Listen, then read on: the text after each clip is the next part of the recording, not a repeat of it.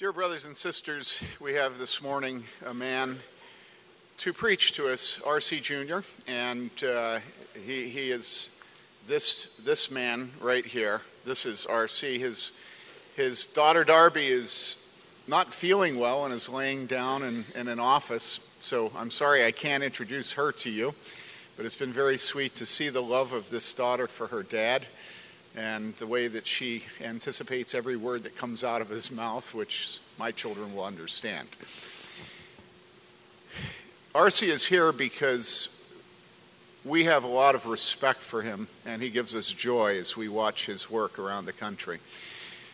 Recently, the men in the Pastors College have been studying uh, what Scripture says about the officers of the church. And one of the things that uh, Calvin says about this is that the officers of the church include the office of pastor or shepherd who cares for the sheep, but also an office of teacher.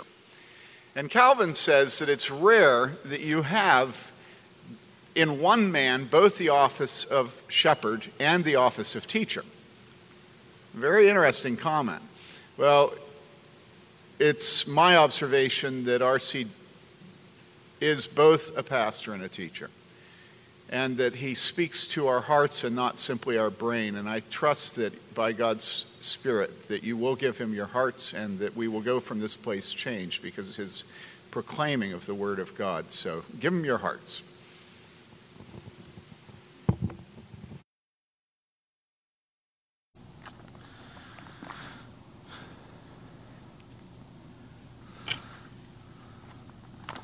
Grateful for that warm and gracious invitation, though it does seem to add more pressure to one to do well uh, in one's preaching. But I'm grateful for that. I'm especially grateful for Tim and for the elders here for the opportunity to be here and also for the encouragement that I receive in being here, getting to know some of you and seeing uh, the great and powerful things that God is doing in this congregation. Uh, I pray and trust that much of this great things that God is doing, He does through the power of the word preached. And so I'm privileged to participate in that ministry today. If you would please stand as I read this morning's text. Our text this morning is found in the Gospel of John. I'll be reading from chapter 20, uh, verses 24 through 29. Now, hear the word of God. Now, Thomas, called the twin, one of the twelve, was not with them when Jesus came. The other disciples therefore said to him, We have seen the Lord. So he said to them, Unless I see in his hands the print of the nails, and put my finger into the print of the nails, and put my hand into his side, I will not believe. And after eight days, his disciples were again inside, and Thomas with them. Jesus came, the doors being shut, and stood in the midst of them and said, Peace to you. Then he said to Thomas, Reach your finger here and look at my hands, and reach your hand here and put it into my side. Do not be unbelieving, but believing. And Thomas answered and said to him, My Lord and my God. Jesus said to him, Thomas, because you have seen me, you have believed. Blessed are those who have not seen and yet have believed. Beloved, the grass withers and the flower fades, but the word of our God endures forever. Please pray with me. Our good and gracious Father, we ask this morning that you would be pleased to send your Spirit among us, that he would take this, your word, and wield it as a two edged sword, that by the foolishness of preaching, we would have cut away from us all that is displeasing in your sight, and that we would be remade, that we might better reflect the image of your Son, the express image of your glory. And Father, we ask this in his precious and powerful name. Amen. Please be seated.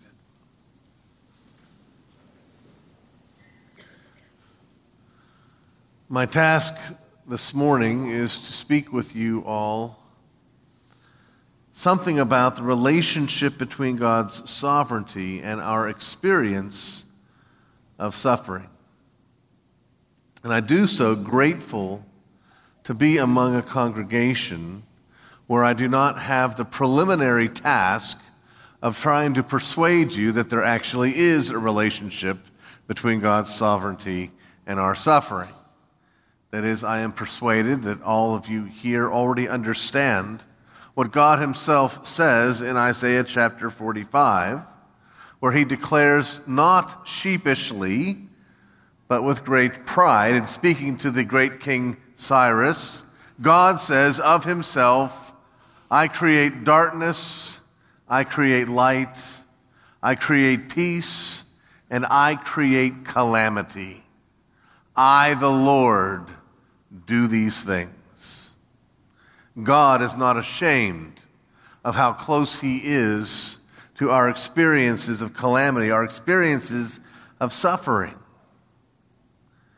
So when we come to the question, we need to come not fearful, not, not trying to, to protect God and his reputation among the heathen, whereby we say, Well, now I know you've had some unpleasant days, but I want you to I want to tell you about my God, but I want you to know he's got nothing to do with the hardships you've been through.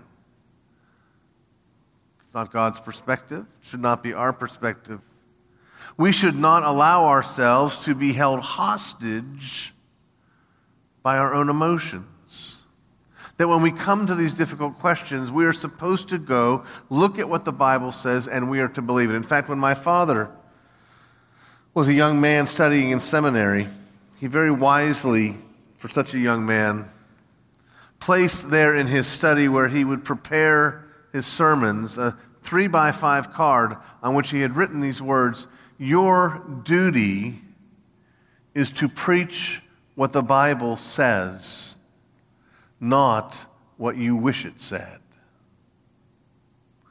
That's our obligation. We're to submit to the Word of God. What it says, we're to say amen to. But when we agree, friends, that our obligation is not to allow our emotions to determine what is true, we can sometimes make the mistake of thinking that that means, therefore, we're not to allow the truth to determine our emotions, which is precisely the opposite. When we're coming to this question, we need to look accurately, faithfully at what God has to say, and then we need to, hearing what God has to say, we need to be changed not only in our minds, but in our hearts. When we come to believe what the Bible teaches, it affects all that we are. We will not then, therefore, affirm a view of God where when we go through suffering, He's frustrated, that God is sad. Indeed, we will remember what the Apostle Paul tells us in Romans chapter 9, verse 5, when describing what God's condition is, we read these words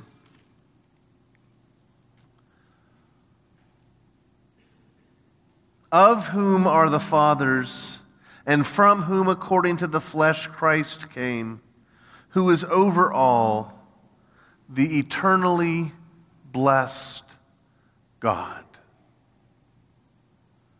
Paul describes God here as eternally blessed. Friends, if you've ever heard someone on the radio or on television or on a, a podcast of some sort talking about God, you know, before the creation of the world, and there was God, and he was, he was sad, and he was lonely, and he, he had this need for companionship. And that's why he made the world, and that's why he made you, because you complete him. It's not what Romans 9 says.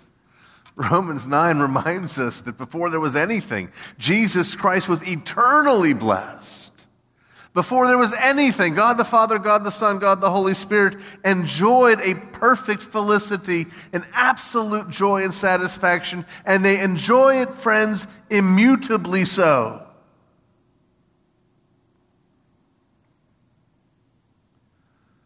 Which must mean, must it not?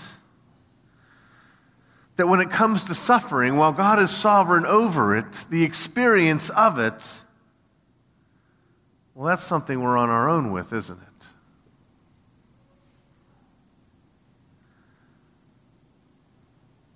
I didn't learn how wrong that was until it was too late. It was February 11th, 19, excuse me, 2011, when we received word from the doctor that the explanation for my wife's constantly dropping white blood counts was that she had acute myeloid leukemia.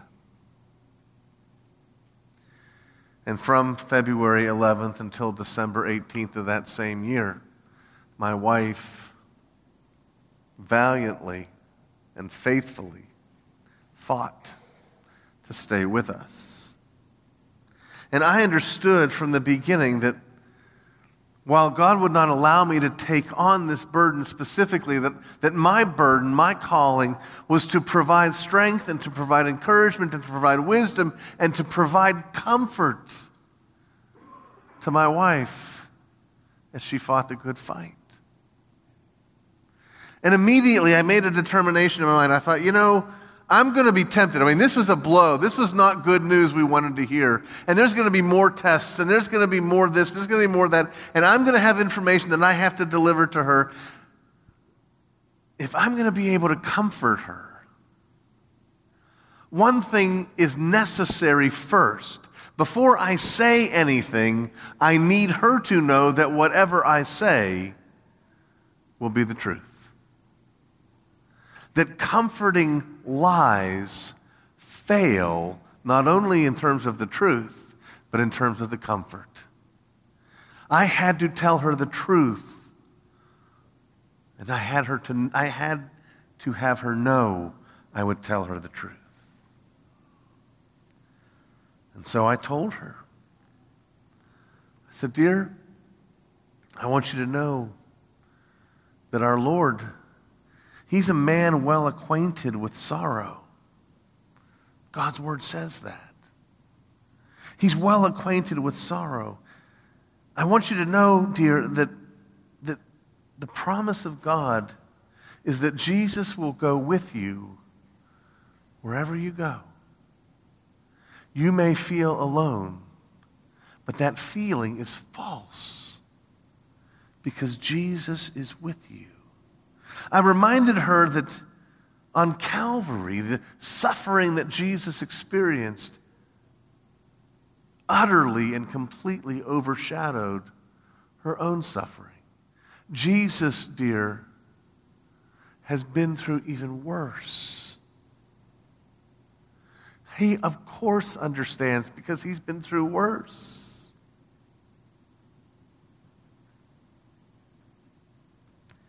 The one thing I wanted to tell her, the one thing I was afraid to tell her, the one thing I couldn't tell her because I had to tell her the truth. I couldn't tell her, you know, dear, Jesus has been through precisely what you are going through.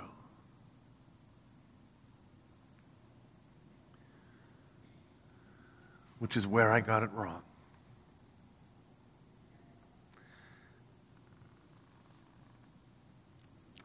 Which is how I failed her. Beloved, the Bible teaches with great clarity and passion that we are, in fact, in union with Christ, that Christ is, in fact, in union with his Father. If we were to flip back just a few chapters from John 20 to John 17, where we have Jesus' high priestly prayer, that is the very epicenter of that prayer the affirmation of the union of the Father with the Son, the affirmation of our union with the Son as well. Glorious truth that answers this question if we let it. Because what we do when we talk about our union with Christ, what we tend to do is we tend to think that what this is telling us, when the Bible says we're one with Christ, it's just another way of talking about the glorious truth of the vicarious substitutionary atonement of Jesus Christ. That union with Christ means that he suffered the wrath of the Father for our sins. Union with Christ means that we receive the reward that he receives for his obedience. That there's a double imputation going on. Beloved, these are glorious biblical gospel truths that we have to cling to.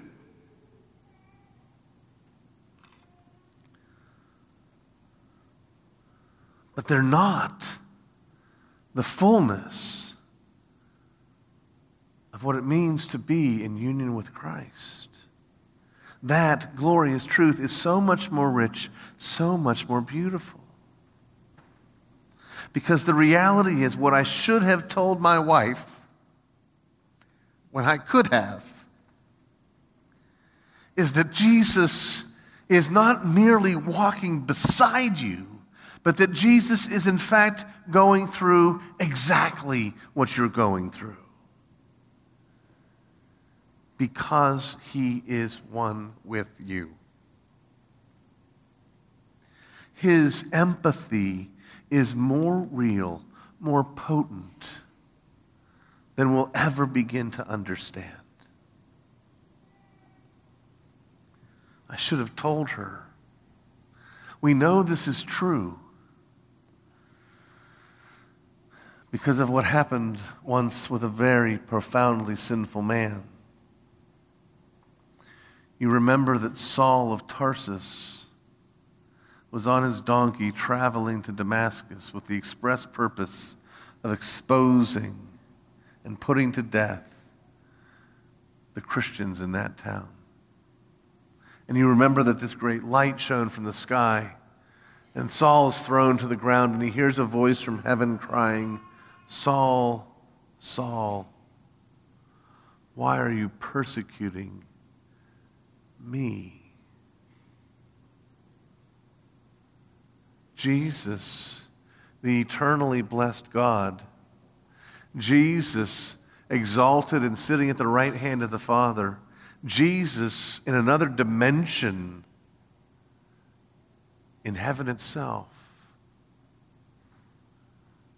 Accurately, faithfully, and truthfully describes himself as being persecuted by Saul.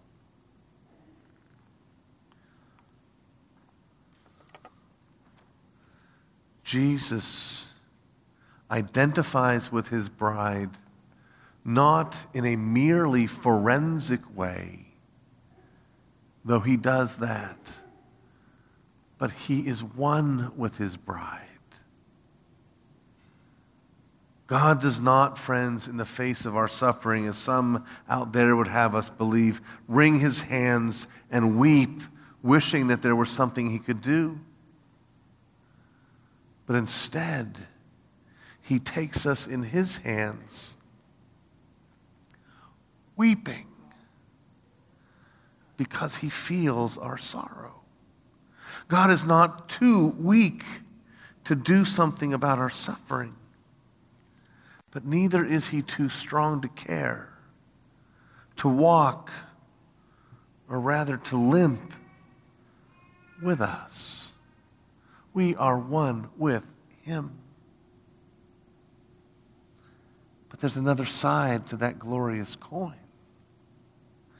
We are one with him. Turn with me, if you would Ephesians chapter 2, beginning in verse 1.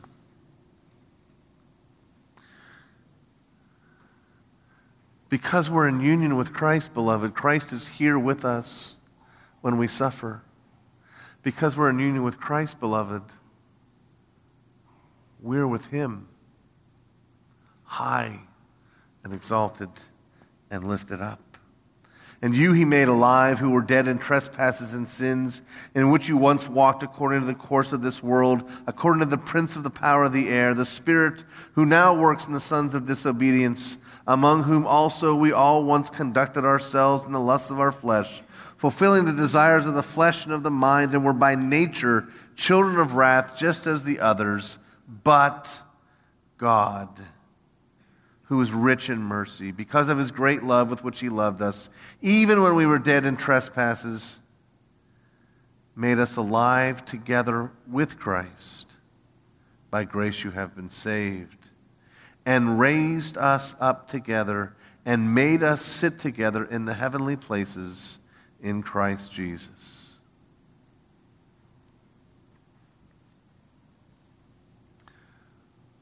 I know this text is not shocking to any of you, is it? You've all heard of it. You know that Ephesians 2 is right there between Ephesians 1 and Ephesians 3. I suspect you've all read it before. The question is do you believe it? Well, you all believe the Bible is the Word of God, right? And you know this is in the Bible, so therefore you believe it. But we don't. What we do is we change it. Paul says he made us alive.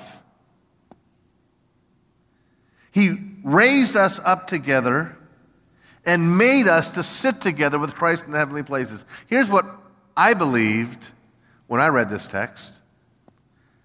I read this text believing the Bible is the Word of God, and I believed that when we were dead in trespasses and sins, He did indeed make us alive together with Christ, because by grace I have been saved and He will raise us up together, and He will make us sit together with Him in the heavenly places. And boy, howdy, won't that be a great day? That's what I believed. And it's actually somewhere in the general neighborhood of what the text says. But the text says, He did this. It's done. It's past. It's now. Am I really seated with Christ in the heavenly places? Feels an awful lot like Bloomington. This is not the field of dreams. I'm not going to ask you all, is this heaven? Said, no, it's Indiana.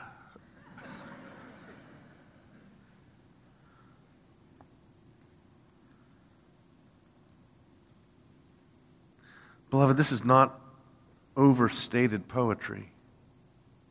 This is not metaphor that we can dismiss because we're more sophisticated and modern. This is the Word of God.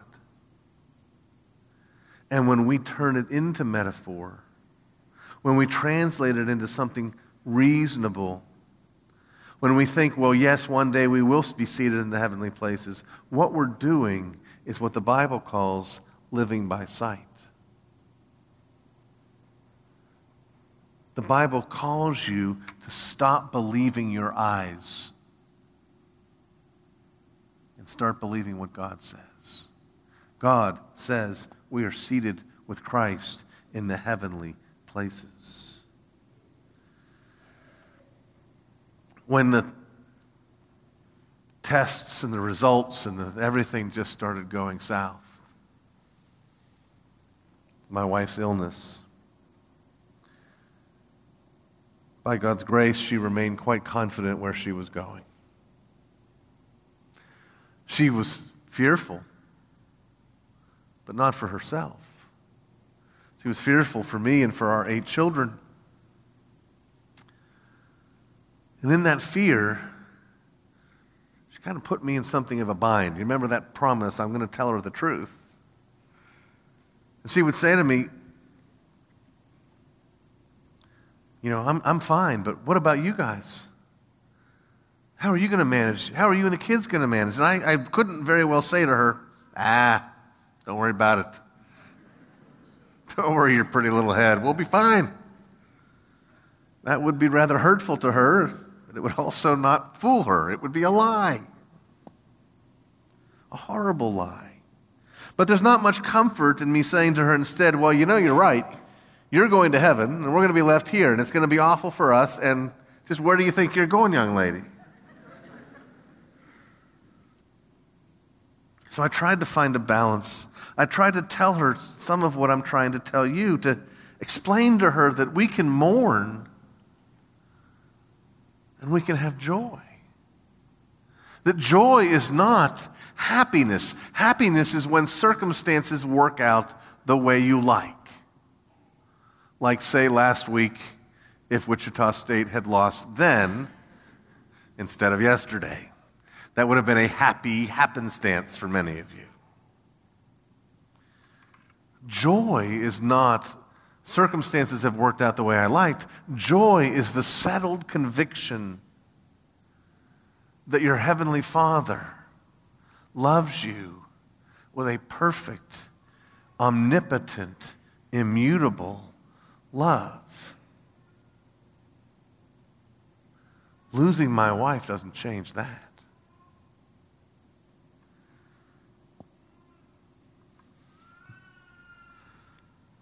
You can have joy and you can mourn.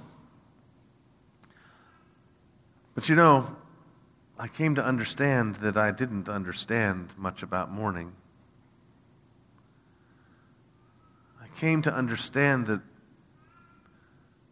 when God says two are made one flesh, that's not another metaphor, that's a reality. And that when you tear asunder that which has been made one flesh, it's not like this is one hand and we separate it. If I were to separate these two hands, I have a guess you might know how that separation is going to go through, right? You're going to, you can tell where the line is. Even if I did this, you're not going to think that if I pull apart, I'm going to lose my hand right here. Pull these apart, they're going to come apart like you would expect. But when you're one flesh, you are one flesh. You're not two flesh very close together. You are one flesh. I came to understand when she was gone that all sorts of gifts and abilities that I thought I had were hers. And she took them with her. I came to understand that my wife wasn't a crutch for me, helping me to walk, but she was a wheelchair carrying me. And so I mourned because my better half was gone. But I came to understand, friends, what it was that made us one flesh. See, the world will tell you that if you want to have a great marriage, if you want to become one, you need to die. This is the world. You die to yourself and you commit yourself to your spouse. And if they will die to themselves and they commit themselves to you, then you will become one flesh. And that sounds really nice. And maybe that's better than other options out there in the world, but that's not what we're called to.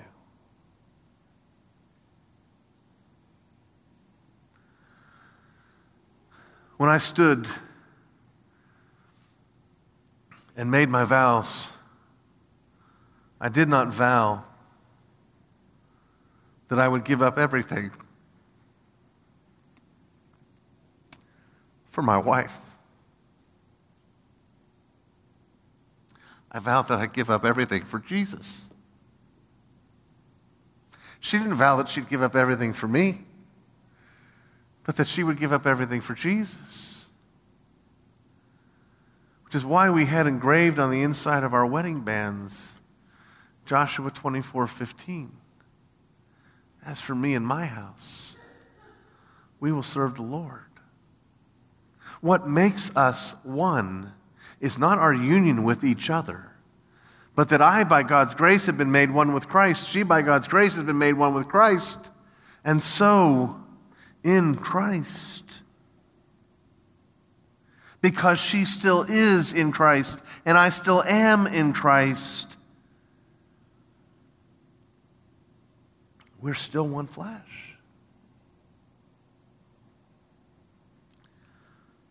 I don't want to upset anybody in saying this. I want to be perfectly clear. The Bible is 100% clear. There's no, no question about this question. That when you become a widow or you become a widower, God gives you absolute freedom to marry again.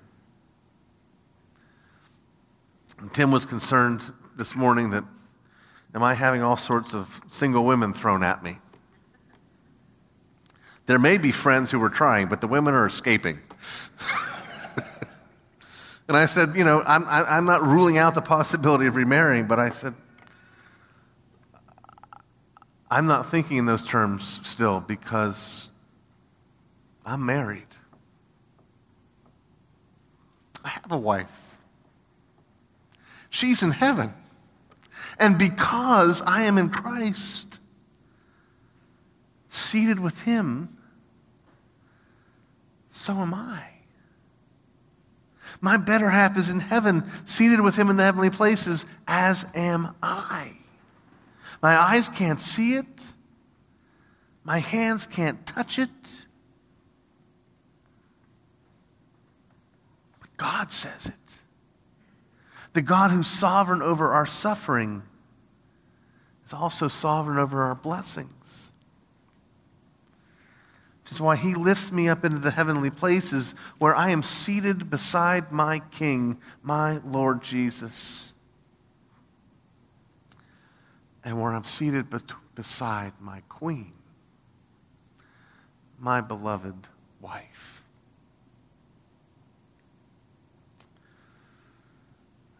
Finally, friends, to our text. Because we are one, it is more painful than we can know. Because we are one, we remain one. But I want us to understand that there's more to it.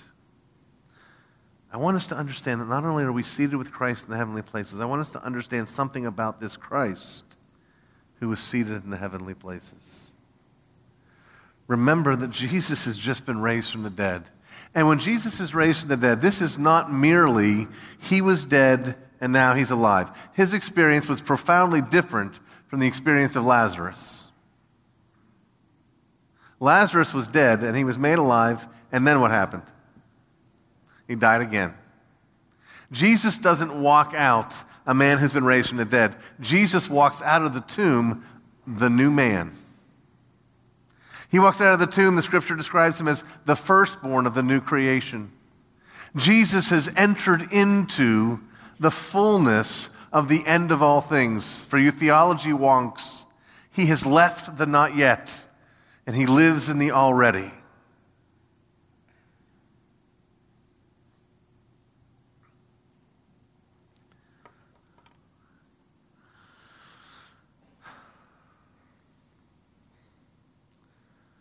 I've described resurrection morning as the third day of thermodynamics. That up until this moment, from the moment Adam and Eve disobeyed their Maker and their Father, the entirety of the universe was breaking down, decomposing, groaning, getting worse and worse and worse. And now the second Adam, having succeeded where the first Adam failed, having passed his test, walks out into the garden, into the new garden, the new Adam, having succeeded, and he begins the business of bringing all things into subjection.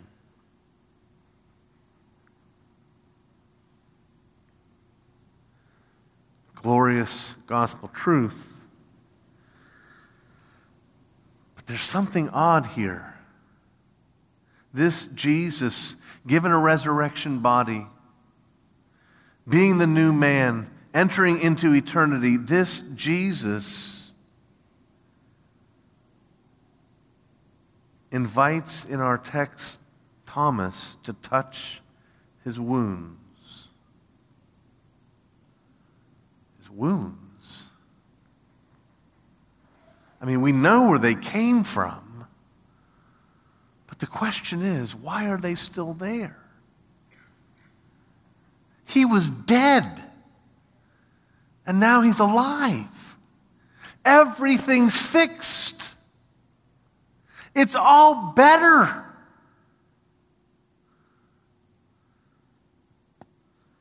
But he has wounds.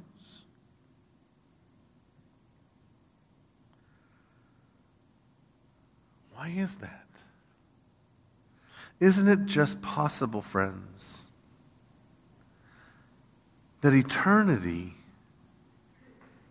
isn't about the disappearance of wounds, but about their transformation? What if suffering and pain in heaven don't disappear? What if they're not swept under the rug like something shameful and dirty? But what if instead what if instead they're the very beauty of heaven. What if the tears that he has placed in his bottle, because they are also the tears of Jesus, what if these are the waters that compose the river that flows through the celestial city? What if we do not so much trade ashes for beauty, what if our ashes become the very crown of glory? Beloved, we will see the wounds of Christ in heaven, and we will rejoice for their beauty. There's no question about that. They're right here in our text. But even more astonishing is what if our wounds, in turn, beautify eternity, remembering that our wounds are his wounds? when my wife was called home, and later when my daughter was called home, at the advice of a friend, I gave myself over to 40 days of mourning. I knew there was nothing magic in the number. I knew that on day 41 I wasn't going to be my old self. But I wanted to focus. I wanted to enter in. I wanted to not allow distractions to take me away from this morning. And each time I was surprised because as those days drew to a close, as it became day 37, as it became day 38 and 39, I began to feel anxious. Not happy, not excited, not relieved, but anxious because I didn't want to give it up. Because of the beauty of sorrow. Beloved, this is our Father's world. The reason the world doesn't understand suffering is because they think it's their world. Even in the evangelical church. Lord, did you not make all things for me? And yet I'm not satisfied. So surely you have done something wrong. I'm confused here. And we don't have that perspective. This is God's world. And we know that His goal, His purposes, that what he's doing is he is about the business of weaving a tapestry designed with one ultimate purpose to show forth his glory, to manifest his beauty.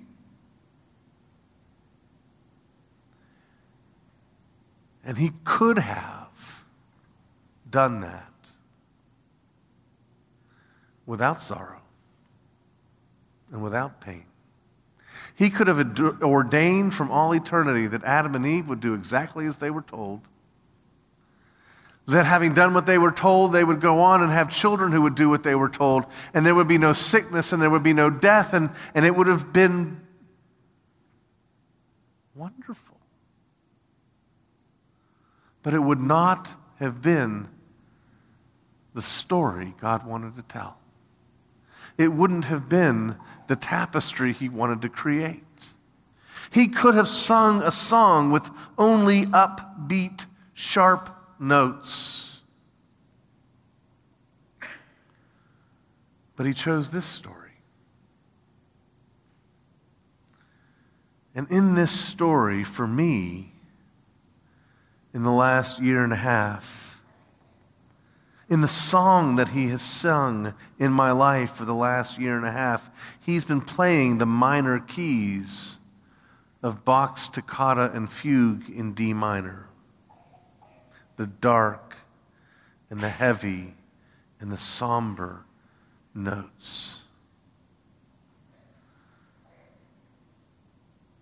But it's not the end of the song. It's not the end of the song. The music is beautiful because the complexity becomes harmonized because the tension is released. And where this dark music is leading to is what's happening right now where we're seated. Because we are surrounded by a cloud of witnesses. Because this morning we have lifted up our hearts into the true and eternal Mount Zion, where we, the church militant, are made one with the church triumphant, and where we join together with the heavenly host as they sing the glorious eternal truth that he shall reign forever and ever. Alleluia. Alleluia. And as that song is played,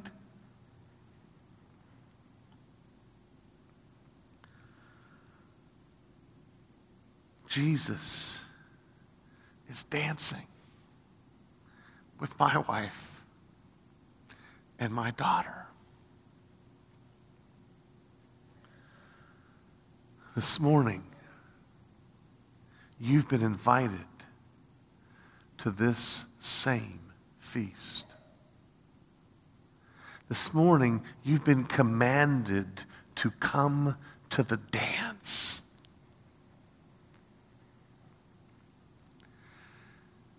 And the master of the dance has set before us to strengthen us, to give us eyes to see food indeed and drink indeed. Come and eat his flesh, drink his blood, so that we might dance his dance. For he is the Lord of the dance. Let's pray. Gracious and Heavenly Father,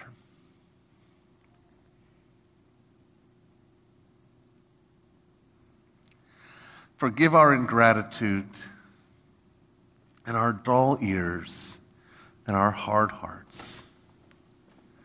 Father, we beseech that you would not give us more, save that you would give us the eyes and the ears and the hearts to just begin to grasp all that you have given us.